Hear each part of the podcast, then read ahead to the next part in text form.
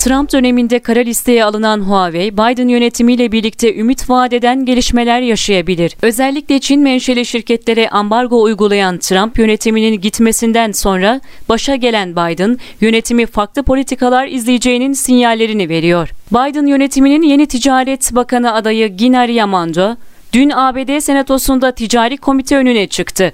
Komitede soruları yanıtlayan yeni bakan adayı bazı konulara ilişkin açıklamalarda bulundu. Gina Raimondo, ambargoya uğrayan Huawei gibi Çin menşeli şirketler hakkında sorulan soruya net cevap vermese de iyimser bir konuşmada bulundu. Raimondo ambargo ile ilgili Konuyu ve konu hakkındaki politikayı yeniden inceleyeceğim ve kararı gözden geçireceğim dedi ve bu konu hakkında eski bakana, endüstri liderlerine ve dost ülkelere danışacağını vurguladı. Raimondo komitede ilk önce ABD'nin telekomünikasyon güvenliği hakkında konuştu. ABD'deki ağ güvenliği için elinden geleni yapacağını açıklayan Raimondo, Çinli şirketler ifadesini özel olarak vurguladı.